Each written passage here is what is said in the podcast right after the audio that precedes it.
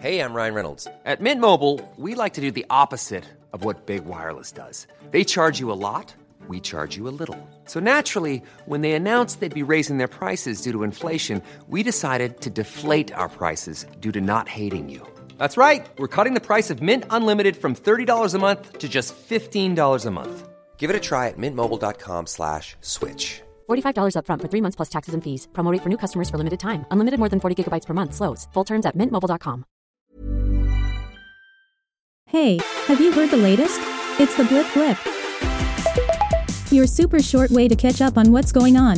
She's been teasing her baby bump for weeks, but it looks like Kylie Jenner has finally dropped her newest child with rapper Travis Scott.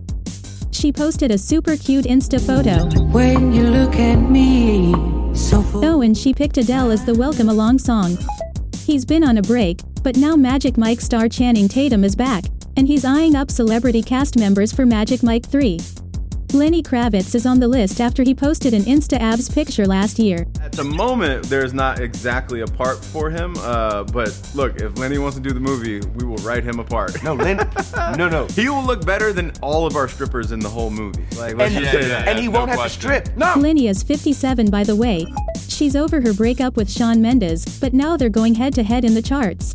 Camila Cabello just dropped a tease for her new single.